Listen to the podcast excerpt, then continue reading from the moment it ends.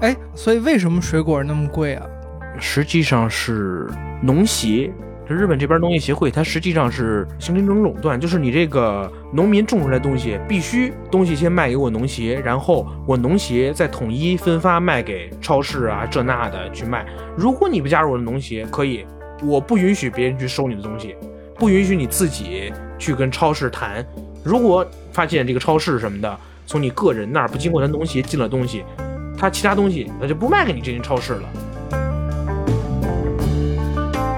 我的确在去日本之前也是认为日本的饮食是特别特别健康均衡。你看那小便当做的多可爱呀，是吧？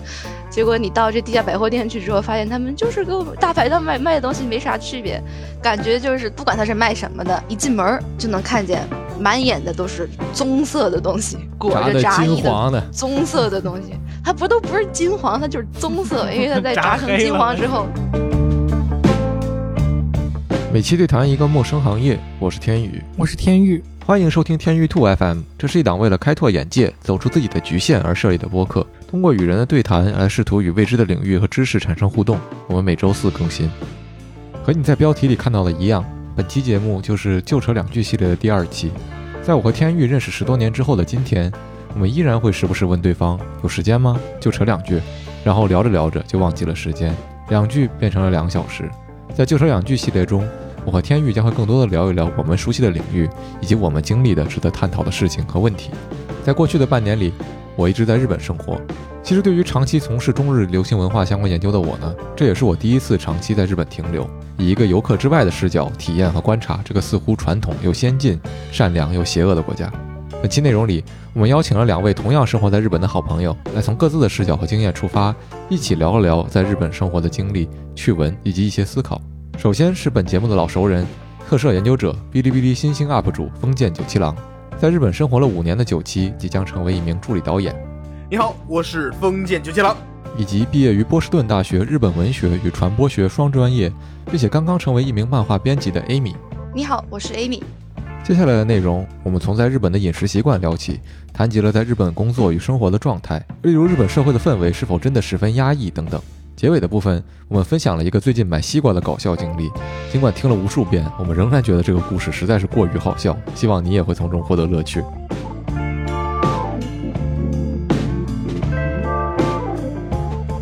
那就聊大白你那个话题吧，就是去了之后觉得日本的饭吃不了太久就开始不行了，这个是怎么回事？可能是我个人的原因，这个这个不得不先说，可能是我个人的原因。我对饮食比较的纠结，就是我会希望自己有一个比较均衡的膳食，以至于我很难忍受老吃同样的东西。但是同时呢，我又非常的嫌麻烦，不愿意自己一个人做饭。我觉得自己做饭是一个非常费力的事情，你既需要收拾食材。呃，买食材当然就不说了，买食材相对是见仁见智吧。反正我还挺喜欢逛超市的，但是你要考虑要吃什么，然后做好一个人量的食材其实很难买的。然后你就对，呃，需要做，做完了你就要这顿吃完了，下顿接着吃，这你就很烦。你天天对着同样的东西，你自己一个人坐在一个小房间里，日本的大家基本上租的地方都不是很大，都是自己一个小房间。你就每天生活在这样的空间里，上顿和下顿对着同样的东西，呃，我反正是很难接受。然后呢，就会经常出去吃，出去吃呢，它日本经常有各种定时嘛，各种套餐都是非常局限的，一个饭，一份肉，一碟儿跟没有一样的沙拉，然后有时候有杯茶，没了，嗯。错，对吧？就这个，你少说了味增汤，味增汤，好吧，还有个味增汤，行。然后那味增汤不情愿，这味增汤怎么你了？我靠，味增汤，我觉得我我反正很少遇到那种有味增汤的定时味增汤好喝的，所以说我原本还是挺爱喝味增汤的。然后这些一切都可以回回归到一个你平时都是自己一个人的这个问题上，你一个人去吃饭的时候，你又不好点好几个不一样的菜，你又不想自己做饭，所以这个问题它可能不太普适，它只是我太矫情了，有了这样的一个现象。嗯。我感觉说白了，你这是一个光棍的问题，你这不是一个这个 饮食的问题，是不是？不啊，我觉得我在温哥华的时候没有这个问题啊。不是，哎，我要是天天跟你出去吃，是不是就没这问题了？咱俩一人点一套餐，你吃我的，我吃你的，解决。所以那个就是老说日本人米饭就米饭，面条就米饭，这个主食就主食的问题存在吗？这个是真的，这个也是非常痛苦的。就是我我有一次去吃一个炭烤牛舌定食，这个炭烤牛舌作为仙台特产，它的标准是几片牛舌，一个味增拌辣椒，然后一些腌蔬菜，蔬菜还经常是拿盐腌过的，这点也非常令人讨厌。然后一个大葱牛肉汤，还有一碗麦饭，这是一个标准的烤牛舌定食。嗯然后呢，我那天看我去那家店里有一个定时，它可以有一个就是西红柿酸辣凉面，然后我就觉得哦不错，这个东西把米饭替换掉是一个不错的选项。结果等它端上来的时候，我发现被替换掉的不是米饭，是汤，所以我就有一碗面、一碗饭和牛舌。这让我想起来了，在大白他们家车站附近有那么家面店，呃，是拉面店嘛，但是米饭每天中午是 okawari 無料，就是说你点了一份面条，可以随便吃他们家的米饭。可以免费加，我说这是什么配合？我靠！对，然后还有很多人真的很喜欢这个，这拉面汤那个大油汤倒在米饭上，夸夸夸就跟那吃，哇！我我是受不了这种吃法，太恐怖了。日本整体你们就我感觉没有特别明显的感觉，这个社会有什么肥胖问题，是因为他们吃的少吗？因为如果这么高碳水的话，感觉容易胖。嗯，没有的，实际上还是不少的吧。日本的就是所谓的胖一点的，对吧？嗯，你看他也点头了，就是我觉得小肚子还是挺常见的。对，他可能只是不到那个肥胖的标准。明白？那肥胖也是要有要划线的嘛，对吧？过了什么体重和体脂才算肥胖？他们可能只是不到这个线。嗯，那采访一下另外两位，你们觉得吃的咋样？我是觉得这个可能跟大白刚刚聊的有点儿啊、不太搭边儿，但是就在日本有一个什么地下百货店这么一文化，嗯，就你到一个大商场的一个地下去，在地下整个一层全部都是卖吃的的，但他卖的吃的可能不是像什么小零食啊之类的，他卖的都是比如说现做好的那种现拌的沙拉啦、现炸的鸡排啊这种乱七八糟的东西。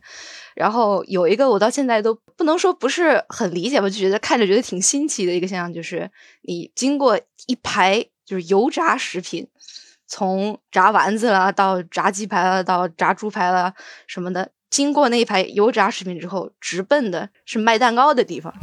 所以他卖那种特别特别精致的西洋点心，就是小蛋糕啦、小蛋挞啦、果冻啊之类的，或者是一种就是日本的，就是各地的土特产给你摆在那儿。嗯然后这些东西是跟油炸的一些食品搁在一起的，所以就是整个你到地下百货店去购物，其实是一种特别特别，我自己来讲是一种挺奇怪的一种体验。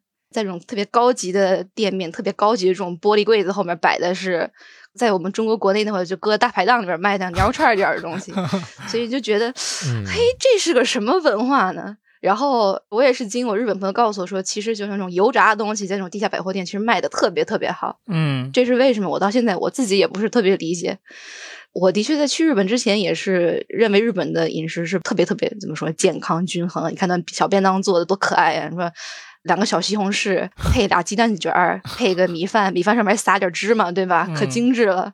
结果你到这地下百货店去之后，发现他们就是跟我们大排档卖卖的东西没啥区别，但他照样把这些我们在大排档里面随便拉把椅子、拿罐啤酒，坐在那个塑料小板凳上吃的东西，给你搁到最高级的玻璃柜子后面卖。所以，可能我觉得在在包装上面也是，拿一张油纸包着，对对对，拿张油纸包着，然后给你整个特别精致的小纸袋子给你搁着。对，我也觉得就是他在包装这个方面吧，在任何地方都下足了功夫的。嗯但是功夫下的吧，有的时候就觉得，你说你何必呢？是不是？嗯 何必呢？真的，就我们这种在大排档吃惯的人进去就看，就是说真的有一点膈应。就你把油炸东西搁在玻璃柜子后面卖，是个是个什么样的心态呢？那他就是有这么一种文化在里面，所以他可能这种精致主义的确是渗透到了，就是日常生活，像饮食文化这样，也是处处都可以见到它的影子吧？我觉得。所以这么精致的这些包装什么，它的价格呢？雪贵，哦，那肯定是血贵呀、那有什么超便宜的食物解决方案吗？就是类似于我们去大排档那种感觉。没有，日本只要是能开店的店，那个价儿就肯定会比你自己在家做饭要贵的很多。对的，嗯，所以只要下馆子就很贵，是吧？没有那种很便宜的餐厅。麦当劳，日本人是真的特别喜欢吃麦当劳。日本的麦当劳，我不知道是我自己的感受还是都这样，就是死咸。那个肉饼真的太咸了，我感觉我都要过去了，吃一口。它那个肉，尤其是双吉，还有那个巨无霸的肉嘛，它那个肉做的那个咸的度都比国内高了这么高，高到不知道哪里去了。大概有九七半人高吧。哇，这么高的吗？一米九的大长腿是吧？所以去日本之后有没有什么颠覆你们认知的饮食习惯？我觉得可能我知道的一个原来觉得比较颠覆的就是这个主食就主食的这个东西。啊，日本人就是你看原来什么电视剧呀、动画片啊什么里头，以为日本人吃的什么很清淡嘛，一条小鱼，一盘泡菜，一碗米饭，一碗味增汤，感觉他们吃的很清淡，很这那的，就是印象里全是那种所谓的精料理，很精致的一小碟一小碟儿的，但是没有真正的日本人最喜欢吃的油炸鸡块、油炸猪排配大米饭。真的就是腻上加腻。你看这两位疯狂点头，又什么都不说。不是，我真真真的，我非常赞同。我感觉就是到了日本之后，你进去，不管他是卖什么的，最常见的可能是卖便当的店吧，一进门儿就能看见满眼的都是棕色的东西，就是裹着炸衣的黄的，棕色的东西，它不都不是金黄，它就是棕色，因为它 在炸炸成金黄之后，上面还再浇一层酱油啊，给你浇一层这个那个这个那个的。可能你可能刚去的时候觉得哎挺新鲜的，对吧？这没吃过炸嗯这个，没吃吃过的炸那个时候挺好买来吃的。对对对，结果可能到第二周的时候就觉得 这么多炸的，他们也不反胃啊，也觉得挺佩服的。其实嗯，蔬菜是真的太难找的这块。蔬菜是真的太少了，然后还有水果是真的太贵了，我已经快死了。就是日本人的食谱里头就没有国内所谓那种炒合菜呀、什么白灼呀、这那那种那种菜的做法，没有。日本人要吃菜，要不是就是炖里头、煮在里头，要不然就是生的给你端上来。他不会做那种非常清淡的那种解腻的所谓的炒菜。或者是裹个面糊炸了天妇罗。对嗯对，这就要说到了，这是我对日本的中餐简直是，当然日本可能这个概念有点太哎大了，但是九七已经反正我我我我经历过的这些中餐，我简直是已经都不知道从哪儿开始骂街了，就是。中餐警察要出警了。我不知道，就是我感觉在日本大概半年吧，我觉得我会愿意经常去的中餐，一只手都数不到五，就是你 这个比喻真的牛逼，朋友。就是不知就是你都道为什么就你都数你太快了，一只手这个比喻，一只手都你数不到。是老鼠，你还是哆啦 A 梦啊？这句话要不要重说一遍？不要，我这句话给你留下。留着，留着，留着。就很少嘛，就就很少，特别是就是所谓的日本的中华料理，真的和就是我们习惯的中餐完全不是一回事儿。然后可能因为我之前大多数时间生活在温哥华，是一个中餐很好的城市，以至于被惯坏了。到了日本，我发现大多数中餐是所谓的那种日式的中华料理，它和你习惯的口味是非常不一样的。很多食物都是勾了很浓的芡，然后甚至是甜口的。你想找到一种，特别是那种川湘菜的那种麻辣的感觉，是非常困难的。然后这是其一，这是第二，就是像九七说的，就是炒菜真的太少了。我有一段时间我是发了疯的一样，想去吃一点那种有锅气的那种，就是炒出来的菜。但是我又对中餐非常失望，于是我最后去吃了泰餐，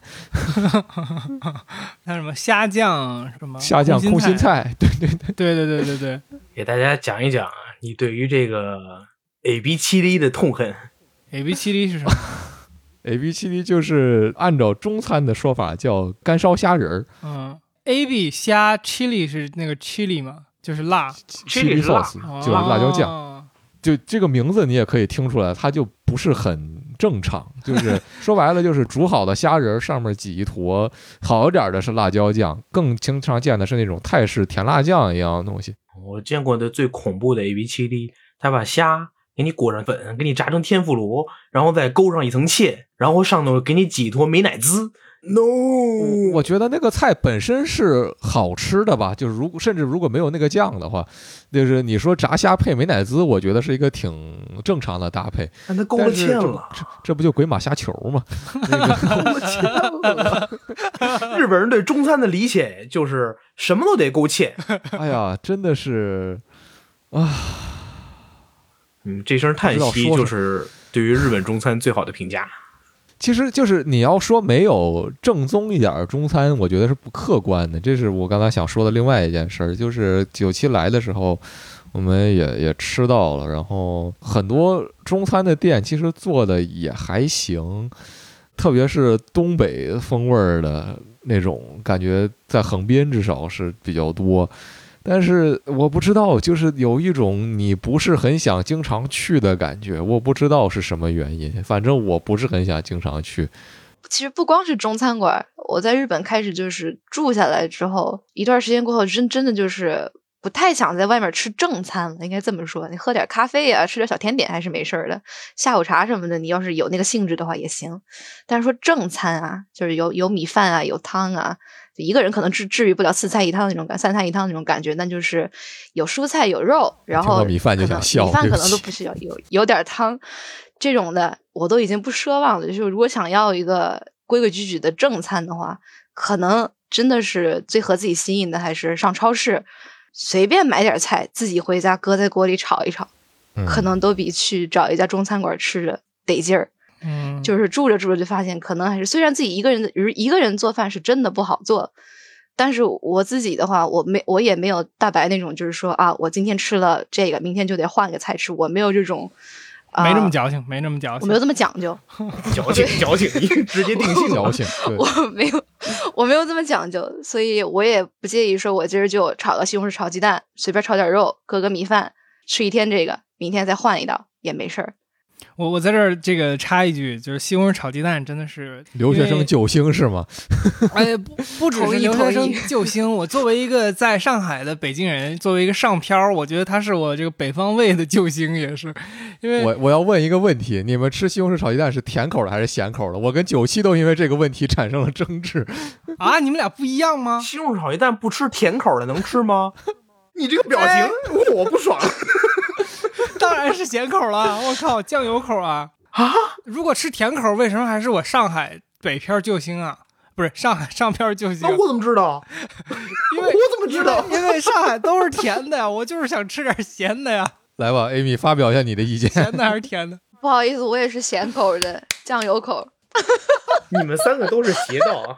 哎，当然，这不是最邪道的。我有一个四川的学弟，嗯，成都人，辣口的，他在西红柿炒鸡蛋里头放蒜，我靠，蒜炒西红柿炒鸡蛋。也能接受吧？呃，就别把它当西红柿炒鸡嗯蛋，对我觉得可以吧？其实我觉得放蒜完了放点辣椒，其实还挺好吃的。嗯，可是我吃甜口的，什么玩意儿？我给你什么玩意儿？突然又开始一个饮食之争了啊！呃，我们回到正轨上面。正轨上，刚才说的是你们 正轨是什么来着？刚才是哪儿到西红柿炒鸡蛋 啊？就说自己在家做西红柿炒鸡蛋是吧？做饭，做饭，做饭，做西红柿炒鸡蛋，像话吗？对对对对，就是自己在家做饭嘛。这个话题，我觉得往后延伸，就是说这个中餐，所以总之结论就是在日本不是一个特别容易能够让你每天去当一个日常消费的一个玩意儿。你自己做是可以，对，但是每天去消费，说实话，消费不起。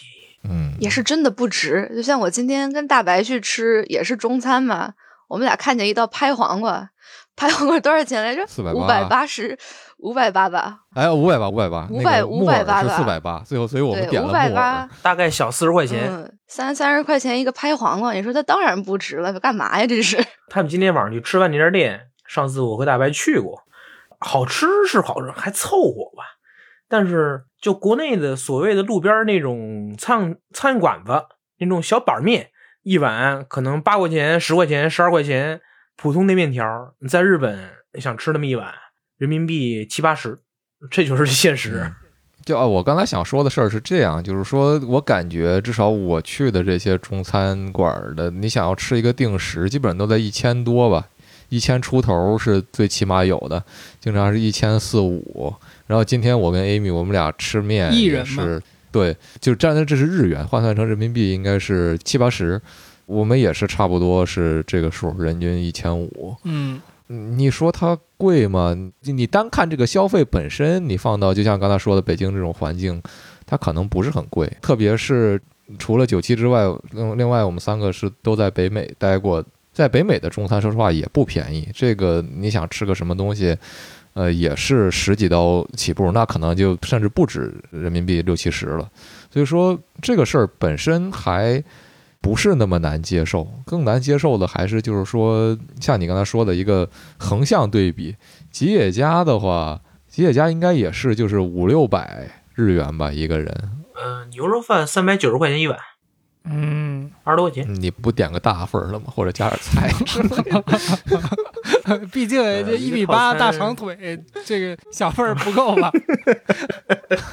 反正这种最便宜的麦当劳、吉野家这个水平，一顿饭你要差不多凑合吃饱是六七百、七八百日元，差不多一个套餐。人民币的话是三四十，三四十，这个价位就基本是日本出去吃顿饭的最低消费了。因为同等消费，你在便利店也就买一个便当，所以说这是最低的。这也这也都不叫出去吃饭，这说白了也就是填饱肚子一个人。你说白了，你跟任何一个人出去吃饭，你都不能说咱俩约顿吉野家吧？也不是，咱俩也干过，但是就是你跟一个不是，在国内不一样，在国内吉野家，我觉得在日本很多吉野家，至少我去的都没有那种能两个人面对面的桌子，你知道吗？嗯，都是吧台大吧台坐一圈儿那种感觉。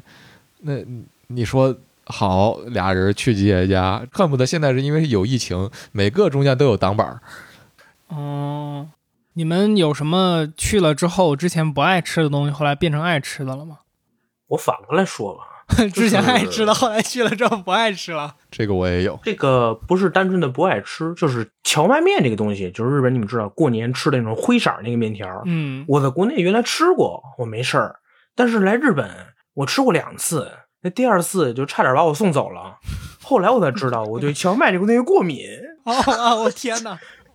当时哇，我吃第一次，那是在学校吃的，哇，当天下午我靠，我感觉我呼吸困难，我都整个人都肿起来了。第二次再吃，吃到一半的时候，我说不对，我靠，吃了我已经开始手脚发麻了，就是那种过敏的 前期症状。第二次吃，你也挺猛的，朋友。我当时第二次的时候，我还不知道我这玩意儿过敏，嗯，我说不行，人工的、物理的排出一下 排出了也没用，那已经吸收了那个荞麦那个成分。第二次我靠，感觉从呼吸道肿到了鼻子，我最后只能张嘴呼吸。哎呀，太恐怖了这种体验！在外漂泊的伙伴们一定要注意这种方面。我靠，吃错了真的要自己命。所以荞麦片这这个不是你原来爱吃不爱吃的问题，你就是原来不要命，后来要命了。我 对呀、原来我这玩意儿不过敏。这这就是你的爱吃变成不爱吃，可以，那说明你还是大部分东西都挺爱吃，只有到要命了的时候才遇到了这种可以不吃。我我不吃鱼，所以在日本就是六成左右的菜单就跟我无缘，所以每次出去，完全不吃吗？就是生鱼片那些不吃，还是说所有的都不吃？我生理上的抗拒，嗯，就是一闻着那个鱼的那个味儿，尤其是那种菜市场的海鲜市场啊，超市的那个海鲜的 kona 那种飘出来的鱼的那种味道，哇！我当场给你表演一个人体小喷泉，真是不行，真是受不了。我感觉我也对鱼有一点儿那个什么，但是我好像没那么严重，感觉逐渐对鱼的那个腥味产生了一些厌倦的，就原来没有，然后后来是就是你想吃，但是你觉得恶心，就吃几片算了。我觉得这个事儿直接这个归结到伊藤润二头上，就是。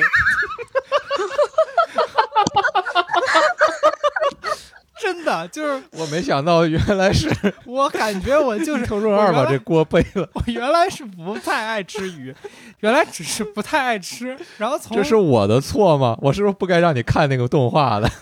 那个漫画看了给我恶心的，我妈呀！哦，我当时还看了那个动画电影版本鱼，行吧，对不起，这个跑远了。我其实对鱼也不是特别感冒，也是受不了它那个腥味儿。但我到日本了也不能说是变得爱吃吧，就填饱肚子嘛。你说你每天也 就那么点花样，也我也没有那个精力天天都给自己做饭，所以就有点就是为了填饱肚子，爱吃就吃吧，就凑合着吃吧，也会吃了。但是我也的确受不太了，你就生鱼片几块下肚之后那种能感觉到蛋白质在你嘴里化开的那种感觉，我也的确受不太了。好物理的说法呀。所以没有，就是就是你脑脑袋中想这个跟它蛋白质是什么东西没有关系，就你脑袋中想蛋白质三个字儿在你嘴里化开的感觉，应该这样说比较准确。但我对就是日本的吃的东西有一个，可是可能都不是它的食品文化里边的东西，就是你到便利店去的，它有一排，就你可能一进到便利店，那个自动门一开，首先面对你的是一排就功能饮料。嗯啊，各式各样的功能饮料，那个东西是我到现在看到那个货架都不知道要以一种什么样的心态去审视它。就说这个东西呢，它是在反映一种日本的社畜文化呢，还是说他们真的就发明出了一些给你一些超人的力量的这些神奇的像魔法药水一样的饮料呢？我也买回去，就是怎么说呢，尝过一些啊。的确，喝完之后给你一种就是啊，我好像现在有点来劲了，有点钱，我感觉我可以，我可以，我可以再再去给别人打工了，我又可以了我又可以了。但是那个劲儿一过，你回过神来，你看你刚刚功能饮料一般都是果冻装的，它可能跟就红牛什么的不太一样，它是果冻装的，所以它是跟袋儿里面的。嗯，嗯，你喝完之后，那个劲儿缓过来之后，你再看看你刚刚喝完那个袋儿，你就在想，哎，我当时喝了这到底是个什么玩意儿啊？所以就有一种莫名的恐惧，就是我到底喝了个什么玩意儿？他给了我这么个劲儿，他告诉我上面有各种维生素、各种这个那个这么多各种化学物质，我不懂呀，我懂什么呀？我一个文科生，然后。然后他有一个挺有意思的现象，也是就进到便利店，他可能给你摆一整个货架都是功能饮料，给你摆三排或者四排，都是让就是什么恢复疲劳啦，让你又 可以继续劳动的这些饮料。然后在最底下最不起眼的一个小角落里面，你可以发现一些就是助眠类的饮料。所以就是怎么说呢？你看，就这个现象也挺有意思的，好像就是就整个超市货架也在告诉你，你得摆脱你的疲劳，你得再去工作，你得继续加油。然后你要是想好好睡觉的话，你要做一些工作，要做一些调查，你要知道你要买什么，这东西在哪儿，然后你要蹲下去去取那个小角落里面的一个饮料出来，交到收银台去付钱，去睡个好觉。天哪！想想其实还有点后怕，其实。所以这些功能饮料都说自己有什么功能啊？就是不犯困，然后提神儿那种嘛？各有各的不同。嗯，一是不犯困，二是还有就给你补充各种你不够的维生素，就维生素 A B C D E F G 全都给你补了，就是那种感觉。明白。这日本人他吃的菜少嘛，平时，所以他专门有饮料，就给他们补充维生素的。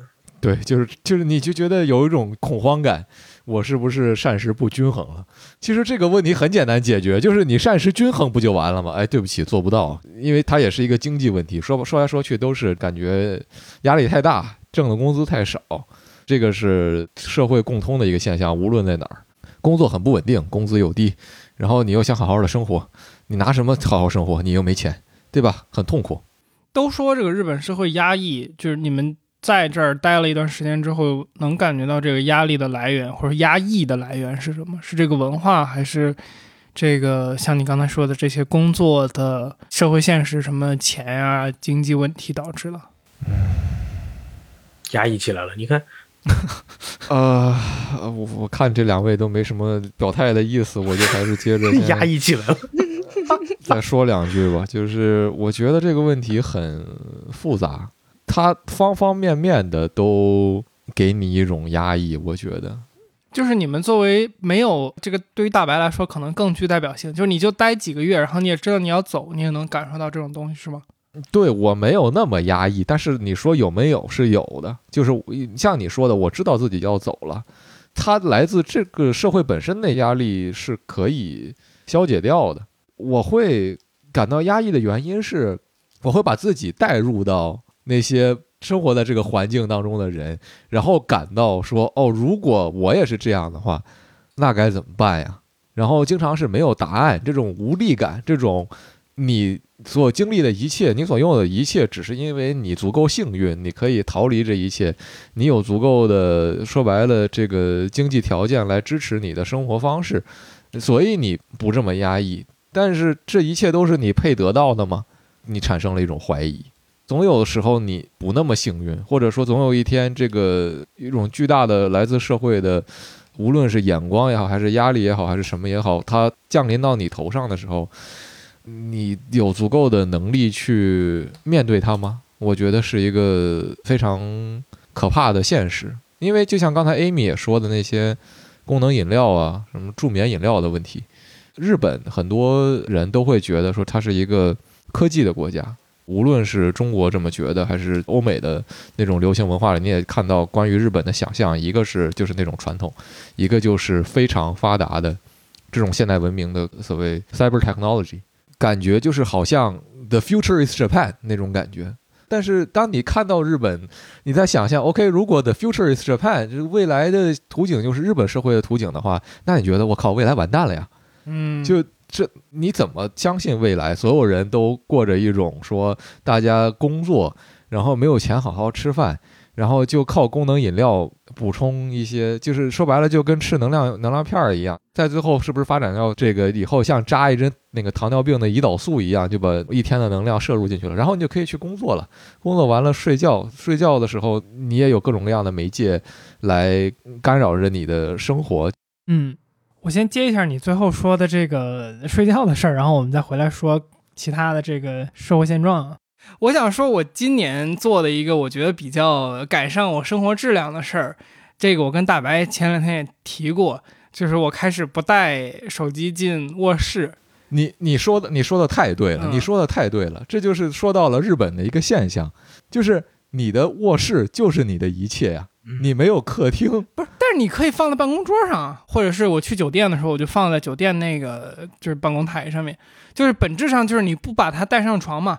这个事儿你这是短期的，但是长期的你要知道，对于日本正常的学生也好，就是上班族也好，他们的生活状态就是所谓的 one room，就是你的起居室、卧室、餐厅全是一个屋。但我觉得本质上我想说的就是不要把手机带上床啊，就是你该去睡觉的时候跟手机切割。这个事儿我在做之前我觉得很难，但是在做了几天之后，我跟大白说过这个事儿，就是其实没有那么难以接受，而且它很大的改善了我的睡眠质量，就我入睡的速度变得快了很多。然后我觉得这个事儿就是说因人而异的，因为有的人他就是玩手机玩困是最有效率的，然后我就是越手机越玩越精神的那种。所以我发现这个事儿对我来说就很有帮助。但是怎么说呢？作为一个就即将开始工作的人吧，我现在已经被拉进我这个新职场的各种聊天群了。反正我这新职场的环境呢，大概就是一天二十四个小时，他什么时候来消息的都不奇怪。所以你说刚才杰基说，你把那个手机搁在办公桌上，然后去睡觉。我可能就是未来要要做编辑的话，你要跟那些画画的人呀、那搞艺术人打交道的话，他们的生活作息可是不规律的。他们愿意什么时候画就什么时候画，他们什么时候有问题就什么时候给你来一条消息。你说，我说，哎，我今儿决定了，我就是我都不说太离谱，我说我凌晨两点睡到早上六点，我睡四个小时，这时间我我决定了，我把我手机搁在办公桌上。然后我就倒头去睡，但就算我这么把手机搁在办公桌上，我躺下去一瞬间会想到，哎呀，这要来消息了怎么办呀？这要是紧急的消息怎么办呀？这要我不看看怎么办呀？会有一种无形的怎么说，自己给自己施加的压力。你可能你的职场并不要求你说，哎，你必须得立马回复这些人，但是他们只要给你发消息，你看到你的屏幕一亮，你就会自动有一个反应，就是说。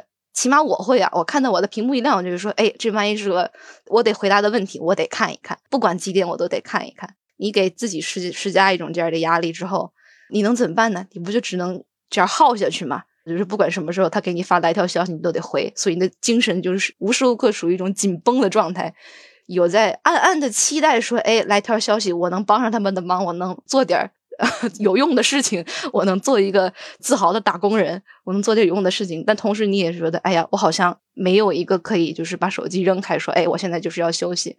没有一个这样自由选择的余地，所以啊、我不觉得这个是说什么公司啊或者哪儿的问题，我觉得更大程度上是可能个体吧对自己施加这么一个压力点，就是我觉得我要这么去完成这么一件事情，我也觉得我可能没有做取舍选择的自由，说我可以把我手机搁在桌上，我就不管它了。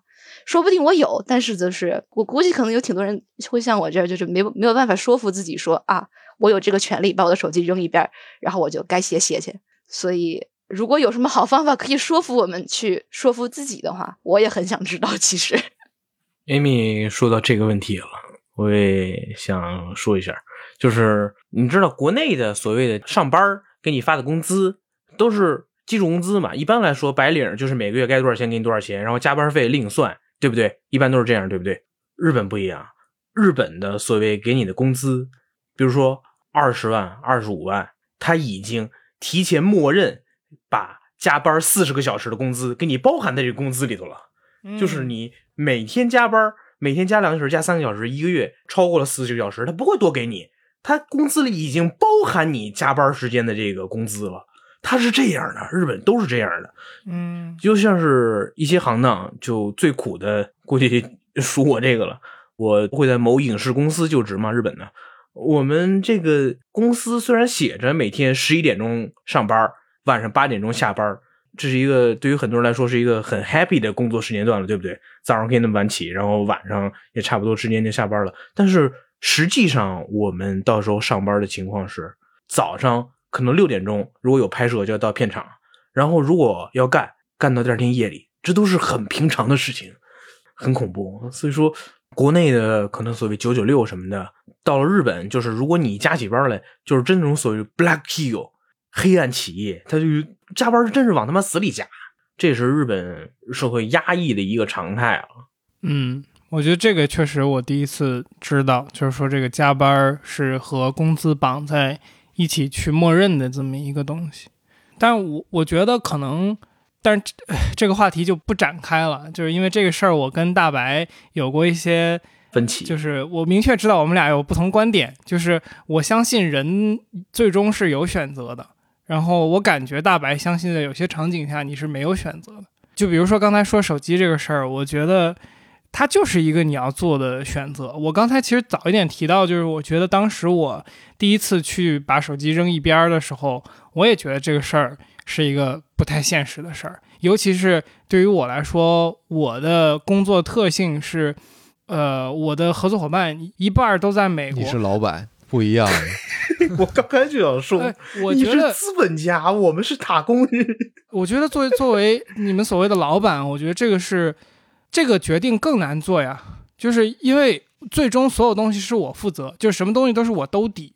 我兜底意味着什么？就是说，如果今天我没有看到这条信息，导致出了一个大问题，比如说赔钱了，或者是合作伙伴跑了，或者是不管是什么什么什么理由吧，出了一个很麻烦的一个事情，这个事儿是我可能接下来要花一周两周时间，花很多的钱，花吧，比如说之前一个月挣的钱去解决的，但是。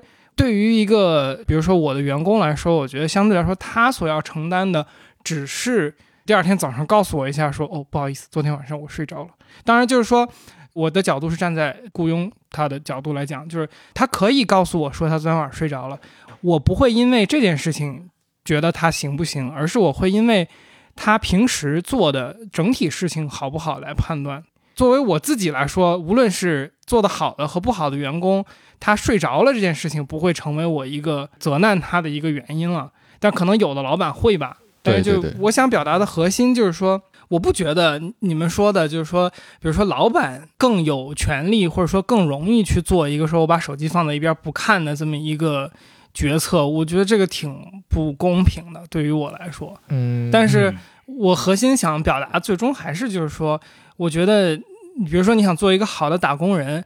你确实是要自己决定，说我是通过二十四小时随时待命来去实现这件事儿，还是我通过，比如说我就工作这十个小时，我做到百分之百，然后让大家没有话说，然后我自己决定我要有一个安稳的睡眠来面对第二天的这个，我能做到百分之百的十个小时。就我觉得最终它是一个你要做的决定。嗯，我我我觉得你说的是很对的，但是我我还是想有反驳意见的原因，就是刚才你说老板做的决定也是，就是你要最终兜底，我觉得是非常正确而且合理的。但是对于打工人和老板的区别，可能最终的问题不在于这个事情是不是有很大的责任，或者说很大的负担或者压力，而是在于至少雇佣者身份的特殊性在于他可以决定自己身处于一个什么样的职场环境。当然，你可以说大的市场环境你改变不了，在这在这种意义上，你和一个员工面对他的职场环境的时候是类似的。但是一个员工没有办法很好的去选择他拥有什么样的老板，就是当然理论上就是说，如果你有足够的能力，你手握好几个 offer，你有足够的这种 research ability，你可以去了解你的公公司是一个什么样的环境。但是大多数的人不是这样的，而真正生活面临问题的不是少数的精英们，而是绝大多数人们。他们可能没有办法决定自己身处的环境遇到的是他的老板会不会在意。你睡着了这件事儿会带来什么样的影响？可能其实老板也不会在意，可能你还有别的事情也惹得老板不高兴。像你也说的，你也会长期的去看，说这个人。他有什么样的能力？那换句话来讲，作为一个老板来讲，如果一个人长期的表现不行，但他很努力，我觉得大多数老板有的时候也会有那么一丝恻隐之心，去就是再给这些员工一些机会，而不是开掉他。但如果这个员工每次按点睡觉呢，那可能就又不一样了。所以我觉得这种心理的压力是来自于这种无形的竞争和剥削之中，一个员工他无法面对。他无法预知自己承担的是什么样的一个风险，而特别是当你身处在异国他乡，当然两位都是很有能力的人，这个是另当别论。呃，很多比如说从外地进到北京、上海这样的城市来打工的人们的时候，他们可能真的是一无所有，背负着自己甚至全家的生活压力的时候，他没有办法忍受去冒任何的风险。我觉得这个才是压力的本质来源。这个和日本就是说，大多数年轻人涌进东京是类似的一个现象。嗯，我最后的一个回应就是说，第一呢，就是你刚刚说的，你还是提到就是员工面临自己不知道自己的选择面临一个什么后果。这个我的角色也一样，就是我确实不知道我不看手机会有什么后果。这个我觉得是公平的，就大家都一样。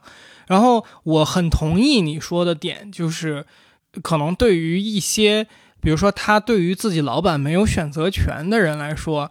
呃，就是我觉得这个是有一个所谓的不公平存在的，或者说这是有一个不太好处理的问题存在的。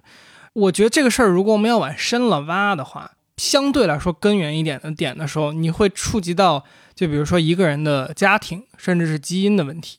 这个我觉得就是这就是真的不公平了，这个就是没有办法的一个起点。然后，如果你说当你接受到了这么一个起点的时候，就比如说我我们今天所说的这个有办法，它其实是在一个思维的框架之下，你才能意识到你有办法。但如果你的这个基础就是你的，比如说起点，不管是教育也好，还是家庭也好，还是基因也好，它没有给你一个思维的框架，就是它没有教授你这个思维的框架的话，你说它是没有办法的，我觉得我还是可以认可的。但我觉得我们要把这个事情拿出来聊，可能也就是这个吧，就是。更多的人需要意识到，就是这种思维框架的存在，或者说这个碰撞本身，它也是揭示这个思维框架。我觉得就是说，基因可能是没有办法的。就我自己也有自己基因的这些限制。我健身比较多，然后我就会知道，就是说，或不能说我会知道吧，就是他们练的特别到头的人，就会去讨论一个人的这个基因上限嘛。然后，如果你健美这个上面走到了一个基因上限的话，你就是比别人更难。在那之后，就比如说它 A 的这个基因上限是十，你的基因上限是八，然后你想跟 A 在就是最顶级的比赛中比赛的时候，你就是有一个天生的劣势嘛，就是它到十它才增长变得极其缓慢，你到八增长就变得极其缓慢了。这种就是基因的东西是没有办法突破的。但是我觉得教育可能还是能通过信息的传递来有一定的。改善吧，即使是你的起点稍微有一点点不同的情况下，是的。但这个话题，我觉得就是说，你说人有没有绝对的不公平，其实就有点像说最后会引到这个话题上。那我同意，肯定是有的。嗯，这就要说到这个日本社会的一个畸形，就是你知道，日本有一亿多人口，一亿两三千万左右吧，但是呢，有将近三四千万人，就是日本人口的三分之一。实际上是生活在东京以及它周围的这一个所谓的东京圈里。嗯所以说，你感觉日本啊很繁华啊，大都市什么这种概念，实际上这种仅仅存在于东京，啊，可能也算是大阪吧。这种大的所谓都市圈，你到了一些二级的，就相当于一些小的日本的县，像什么宫崎县呀、什么岛根县呀、北海道啊那种更偏的地方，实际上它的基础建设以及各种方面，甚至不如国内的所谓三线城市。就是你到那个地方，就真的感觉这就是一个小县城，就是一个村儿。那儿的年轻人比中国还严重，他们的到了十八岁，他唯一的目标就是上京上板，就是所谓的去东京、去大阪、去大都市。很多人并不会留在自己的家乡，就像大家原来也看过《蜡笔小新》吧，蜡笔小新他妈是熊本阿苏出身的，他爸是秋田出身的。结果两个人在东京认识，然后住在了埼玉县，也就是东京圈这个范围内。这是日本非常普遍的一个现象。嗯就是他们对于大都市的一种追求，这是可能国内的一些年轻人吧无法比拟的，因为国内的所谓的年轻人，他的选择、他的方向可能比日本人，其实比日本那种小地方人多得多得多。因为国内的所谓的一线城市、二线城市这种大的城市，实际上它目前的数量是比日本多的。日本真正所谓的大都市，世界闻名的真正意义上的大都会，只有东京这一个地方，大阪。都只有东京的。说实话，我在大阪住这么多年，我真的去东京能感受到，大阪它真正所谓基础建设这那的，只有东京的四分之三到二分之一，就是差那么多。大阪已经是日本第二都市了。他们现在住在横滨嘛，横滨是日本第三大都市，现在实际上跟东京一比，还是差了很多。就别的行业我不太清楚啊，但是我这个行业，呃，影视行业，它的就职的机会，东京是大阪的三倍以上。就包括所有的电视台什么的，呃，影视制作公司，它基本上全部集中在东京。就你看电视剧里，就很少有讲东京以外的故事，大部分还是讲东京发生的故事。为什么怪兽只袭击东京啊？只袭击周围的城市？是因为远古的这它就在东京啊，对不对？这就是一个真实的现状。嗯，太远了，拍不起了。呃，那我觉得这个东西就是涉及到了一个常听到的问题，就是说日本的这个一个年轻人在社会中的发展，它是非常线性或者说非常固定的，就总说你今天进入一个公司，然后你基本上这一辈子之后的这个路就差不多，你能看清，或者说，我之前听到一个说法，就是讲。呃，如果你在日本社会的话，没有什么太多的机会给你说我能够变得比别人更怎么怎么样，所以大部分人就躺平了。就是说，我去做一个便利店的店员，并没有比你，比如说做一个白领要赚的少多多少。嗯，大家反正最终都结果差不多，所以他就没有这个特别去努力的这么一个激励因素。你有没有看到这种情况吗？有。我原来在卡拉 OK 店打过工，那儿的主管一个小时的时薪大概是一千五百日元吧，人民币按当时的汇率小一百块钱了，现在可能汇率低一点，小一百块钱。然后他一天干八个小时，一天赚八百，一个月赚二十天，你干二十天多少钱？一万六了。这个钱已经比大部分的新入社会的社畜，所谓的大学生这那的要多了，起码两成到三成了。但是长期来说啊，如果说这个主管干到店长，可能甚至比干了十年的所谓的社畜要多得多得多。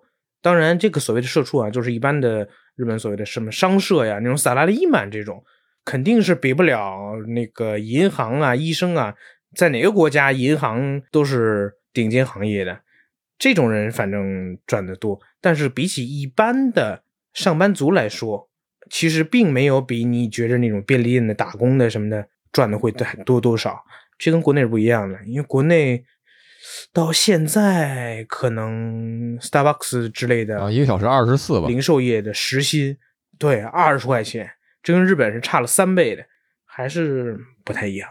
嗯，就是我感觉之前我听到的主要是说。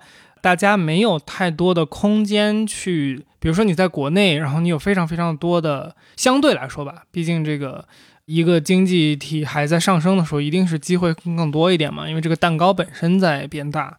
那当它有这么一个前提的时候，你的选择相对来说就多一些嘛。比如说，如果我想要非常非常努力去达到一个什么样的水平，或者说我想要奋斗，然后做到一些我之前拥有我之前没有的财富，你至少能看到这个希望或者说机会，就你知道这个机会是能通过你自己的努力，至少是有这个可能性的。但是好像。这个是我纯是抛出一个问题，听你们回应啊，就是不是日本这种机会你能看到的就更渺茫一点你是指哪方面的机会呢？我不知道，就感觉好像我经常听别人会讲日本，你想创业就很难。你要单说创业的话，它的前期投资是比国内的成本要高的，因为日本的租那种商用店面，它的租金之类的，实际比那个中国要高很多。那我这么问，就是你们上班，然后在日本发展，后面的终局，或者说往后看，规划是什么？对，就是能你们觉得做到哪一步，现在会有看得到，或者说有明确的一个规划吗？你们真的会留在日本吗？哎，其实你大家应该都知道，就是日本这个社会非常讲究的一件事情叫什么？年功序列。就是你干了多少年，你爬的那个阶级是很正常的事情。这个在国内就不太一样了嘛。国内现在大部分的企业其实不讲究这个，还是比较看重的是你所谓的个人能力。像一些比较极端的行当，就是你可能干一辈子都是那个级别的。反正就是演员演员广志，还是蜡笔小新举例子，他爸一直被叫什么万年股长嘛，对吧？就是小组长那种感觉。对对对对对，科长呗。但是在国内，我感觉实际上跟日本比，目前国内的这方面的所谓的发展的机会还是多。毕竟国内刚才姐姐也说了，蛋糕是越来越大的，对于人才的需求实际上是比日本要多的。你就看日本的经济每年增长几个点嘛，如果有增长的话。嗯，但是日本总体来说，在就是它好的一面就是它非常的稳定嘛，所以日元之前一直是这个安全资产。就是它虽然，比如说增长不是很快，但是它的稳定性是很好的。那这种稳定性是不是有好也有坏呢？就是像刚刚讲的，坏处可能就是大家的这个向上冲的那个冲劲儿被它会抑制住，因为你感觉这个向上的空间和机会相对来说比较固定，突然爆发出来一个很大的财富的可能性没有那么大。但是相对稳定的好处就是你的安全感强一点，或者说你的整体的这个路径规划，如果你是求稳的一个想法的话，可能就会对于你来说比较乐观。这个事吧，我的经验没有那么多。我要进的这家公司其实是一家创业公司，是一家所谓 startup。就刚刚杰西提到的日本创业难的东西，这个创业难不难？这个事得问我们社长，这个我不懂。但是的确，就看见他们就是怎么说呢，在拉投资啊，或者在怎么找各种巴结各种出版社啊这种情况的话，的确是非常非常的用功。然后我要进的这家公司怎么说呢，也是一个冲劲儿特别足的一家公司，就是因为他们冲劲儿太足了，所以我每次。看到他们都都会有一种，这说不定就是昙花一现。他们自己，我去团建的那次，七月份去团建的，他们也跟我们说，如果命运多舛，多有不顺的话，遇上水逆的话，我们公司明年这个时候就已经没了。他们说的很清楚，他们就是怎么说呢？自己也有这个非常清楚的意识在他们脑子里面，这条路不好走，但是呢。这是一群冲劲儿特别特别强的人，他们就硬要走，他们就是怎么说呢？啊，我们要走向世界，巴拉巴拉巴拉巴拉巴拉巴拉，说一堆怎么说呢？特别热血的话啊！你在那种少年漫画里面，在 Jump 里边经常能看到的这些台词，他都给你列出来。这本身是两个社长也贼喜欢海贼王嘛，反正也有这么一个原因在里边。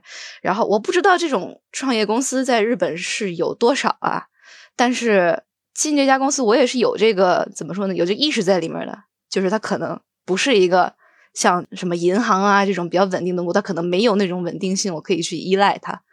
然后我自己感觉自己也是一个比较幸运的人吧。我就是不管是成长的环境也好啊，接受我的教育也好，我其实选择还是没有那么的被限制住吧。你说创业难的话，有多少人愿意冒这个险呢？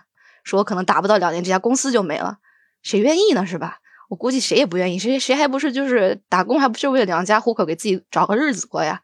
所以说，你就如果我是从一个日本大众的角度来看的话，说我就是想找一份工作，能让我自己有个有个屋檐可以住，每个月过下来能交起我的房租，交起我的电费，交起我的伙食费就够了的话，比起说我啊我要挑战一下，我要去冲出一片新天地来说，可能很多人还是愿意在这个舒适区里面待着，这也不怪他们。我愿意说到这么一个相当于有一个摇摇欲坠的这么一个领域去参与到这个领域领域里面去的原因，也是因为我有选项啊。我不在这个里面待着的话，我还可以去别的地方呀。但我不知道有多少人有这个选项啊。如果我没有这个选项的话，我估计也不会到这个公司里面来。我干嘛呢？我给自己找罪受啊。就是我我觉得这个说的特别真实吧。有没有选项是一个非常重要的事情。刚才我跟杰基的那段讨论，其实也是。在讲这么一件事情嘛，就是当你有一个备选方案的时候，当你有一个可以回到的故乡、可以回到的家庭、可以保障你生存的这些资源的时候，你才会有资格去说 “OK”，我今天就去尝试一下这个事情，就去尝试一下那个事情，是因为你知道，如果你失败了，没有关系。那当然是一个好的事情。然后另外一类就是说，有一部分人可能会觉得说，正好正是因为一无所有，所以才去倾尽一切的去尝试。所谓就是背水一战也好，还是叫什么所谓为梦想拼尽全力也好，对吧？你无论是什么样的说辞，这种人有吗？当然有。他们成会成功吗？我觉得成功的几率确实也是有的，但是。如果你本来就一无所有，然后你又很不幸，无论是能力不足还是时运不济，你也可能两者兼有吧，你就是失败了。那你怎么样面对一个惨淡的人生的收场？你你你该继续重新站起来吗？这个问题是不是我们在座的几个人，说实话，真正我觉得考虑得了的？大家都是很幸运的，这二十多岁的年轻人，这个实在不行还有回北京一条路。那你觉得可有可无的东西是很多人在追求的，这难道不残酷吗？我觉得，呃，就是，就首先我都同意你说的这些东西啊，肯定的。然后我只是在这里稍微蹦出来缓和一下气氛，也然后也是我真心想说的一个事儿，就 是对不起，对不起，我怕的就是这期节目被我弄成这样。哦，没事儿，我觉得。我觉得挺好的，就是我我在这儿想说的，就是这个，当你说自己是幸运的年轻人的时候，每一个人的位置都是都是相对的嘛。你的这个幸运的年轻人的位置和可能一个更幸运的年轻人的位置和一个更不幸的年轻人的位置，这个不幸的年轻人下面可能还有更不幸的年轻人。就每一个人，当他说自己是幸运的年轻人的时候，都是一个相对的问题。然后前一段时间听冯唐说了一个事儿，我觉得挺有意思的，就是他说他因为他原来做大夫嘛，然后做大夫的时候他就养成了一个他自己的习惯，就是他时不时会去这个重症病房看一看，就是那个就带给了你一个非常大的相对的你所拥有什么的那个提醒吧，就是当你去重症病房的时候，你会发现哦，我现在这个状态。就是像大白所说，就是可能是这些人梦寐以求的那个状态。当然，那你说 那些重症病房的人怎么办呢？这个就没冯唐就没有回答我们这个问题了。那可能哪次我们请冯唐上节目，让他说一说吧。哎呀，日本社会真压抑呀！日本社会真压抑呀！我有我有罪，对不起。你看看，才来半年，把孩子逼成什么样了？没有，没有，这孩子这两年已经好很多了。对，这孩子一直这样。对，孩子这两年已经有所病情有所好转了。其实还想把锅甩给日本社会？哎，哎，我打一岔，所以为什么水果那么贵啊？就是理由是什么呀？是它不好种吗？在日本那个环境，还是地太少了？不是，实际上是农协。就是国内的相当于农业协会嘛，就日本这边农业协会，它实际上是它实际上形成一种垄断，就是你这个农民种出来东西，必须东西先卖给我农协，然后我农协再统一分发卖给超市啊这那的去卖。如果你不加入我的农协，可以，我不允许别人去收你的东西，不允许你自己去跟超市谈，去跟超市说你能不能卖我的商品。如果发现这个超市什么的从你个人那儿不经过他农协进了东西，他其他东西他就不卖给你这间超市了，导致这些所有东西定价，并且日本人非常迷信日本国产这件东西，嗯只要加了日本国产这几个字儿，一定东西就很贵。尤其是农协，它肯定都是日本本土的农民种的东西卖给农协，所以导致价格会非常非常贵。这个很大一部分原因，并不是说日本农作物的成本啊什么这方面那方面的贵，实际上是政府对于某些领域的一种垄断造成的后果。您能给我讲讲为什么麝香葡萄一串两千五吗？我到现在都没敢吃。我也没吃过，你在说什么？所以反正这事儿是一个人为规则导致的，是吧？并不是自然资源的问题。哎，我们说到水果，我想到了一个好的结尾。来，我们来讲讲九七买西瓜的故事。Oh no！又来了。大白，你讲吧，反正这大意大家都不知道，Amy 知不知道？我好像没听过。那就连我他妈初中同学都在微博上刷着了，我受不了嘞！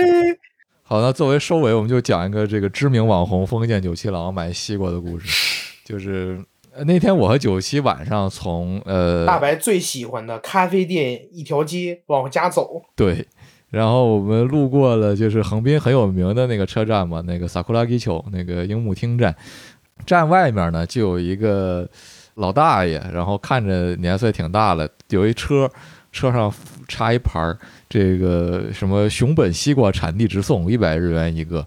然后这个我们都听过日本西瓜很贵的传说，再一看一百日元一个西瓜，就这个动了贪小便宜的心理。然后我当时就跟大白要钢镚儿，他一掏半天只掏出一个五百来，能一百一个西瓜。我说那老头儿 又驼背，说话又不利索的。我说那五百块钱五百块钱呗，我提了几个西瓜回去就甭找了呗。这结果那西瓜一提了回去，一切开，好嘛比大白脸都白。我靠！我也没见过里边瓤儿，就几乎没有红的那西瓜。九七第一天开了三个，那三个都是惨白的，里面只有一抹 胭脂粉像是那种对对对，像是那种彩色唇膏一样的粉色，然后也就是这个水平。然后九七当天晚上拍了一张图，发了个微博，就是他之前买西瓜的时候就已经发微博了，声声称自己捡漏了。然后那条微博本身并没有引起是在互联网上引起什么波澜，但是当他把那几个惨白的西瓜发出去之后，那条微博当天晚上就爆炸了，然后被各种日本相关的博主转来转去，转来转去，最终是一天到了多少的转发？忘 了这个一两千还是两三千来着？对，总之他那条微博的阅读量应该是已经有上百万了，我记得，嗯，你说就有这么离谱。我一个正经的日本特色历史文化科普博主，你说你这瓜保熟吗？突然我的那个关键词儿里头带上刘华强了。后来呢？第二天，这个九七啊，九七当时已经魔怔了，真的就是这个人精神压力感觉已经要把自己压垮了。他那一天就是基本上除了西瓜没跟我念叨别的事儿，连我都快疯了。没有西瓜，我当时没有念到西瓜。对他当时拒绝承认有西瓜这么一个东西，你知道吗？就西瓜这个物种在他的词典里已经不存在了，他管那个东西叫 unknown fruits。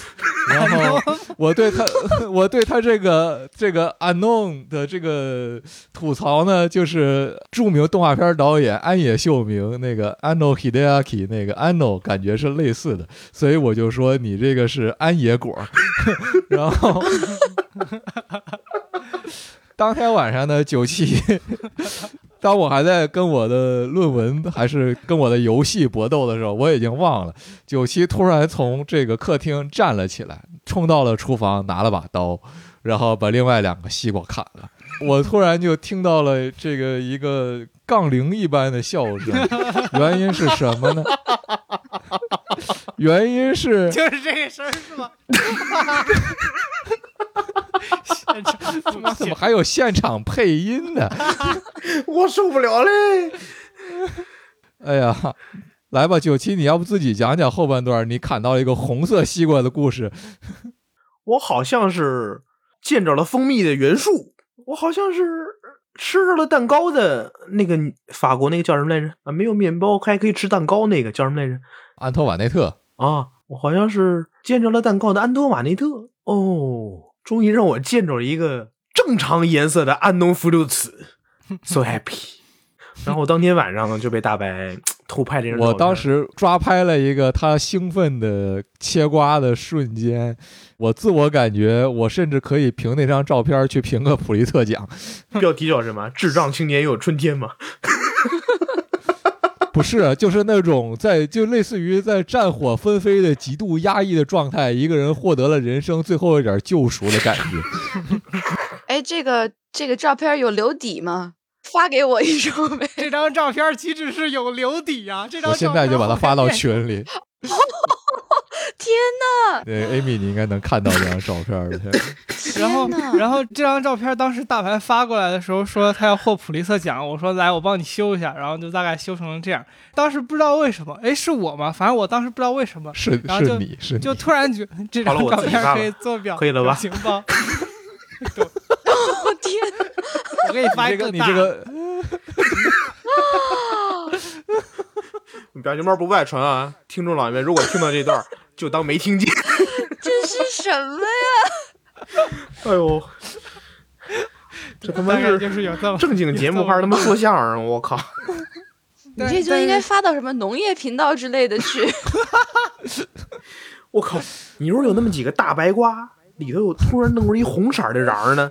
我靠！然后我还看你后面有一微博写什么，嘿呀，我昨天朋友给我呃发给我看的，同一个老逼灯，他西瓜还涨价了。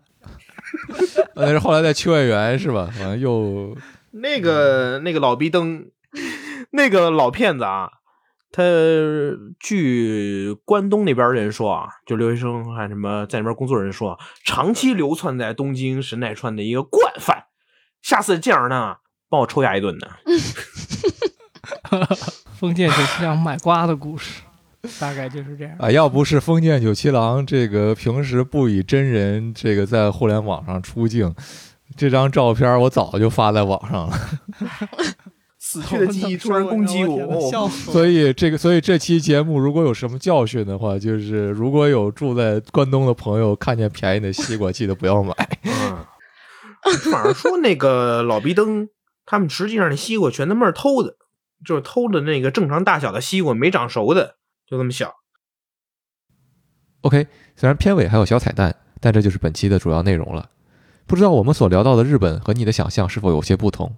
如果你对在日本生活、工作、旅游的观察还有任何想补充的，也欢迎在评论区留言，和我们一起聊一聊。说不定你的留言也会启发到其他的人。另外，因为距离上次更新“就扯两句”这个系列也已经过了比较久的时间，我们也特别希望你能够分享一下你对这个系列的感受。如果喜欢的话呢，我们也可以适当多做一些。OK，那做个预告。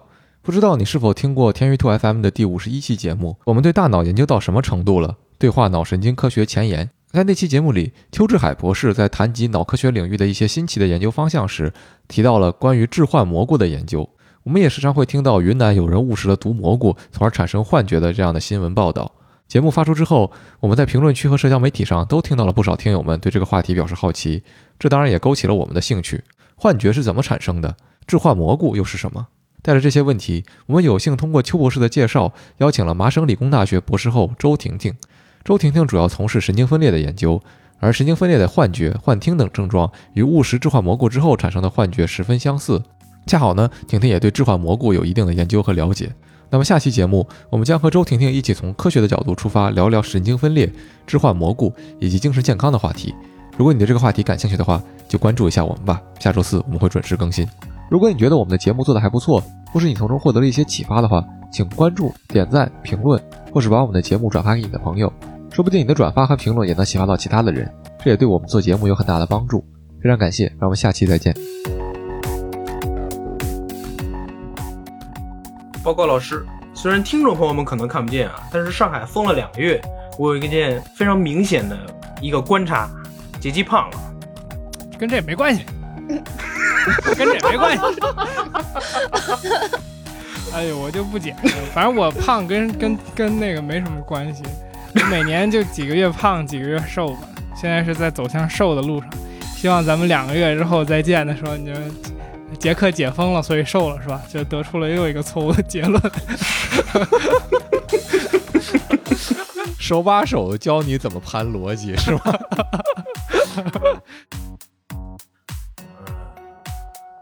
观众们，大家好，我是封建九七郎，这次再次做次，这次再次，哎呀，都被你们休息了。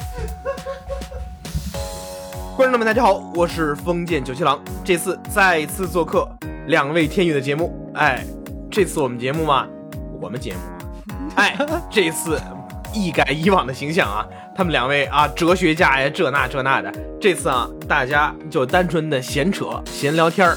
观众老爷们，欢迎捧场。那么，即将开始了。这替我们连开头都做好了，可太好了。我们会留下多少？我们会留百分之一百，观众老爷们，大家好，我是封建君，包括口误的部分。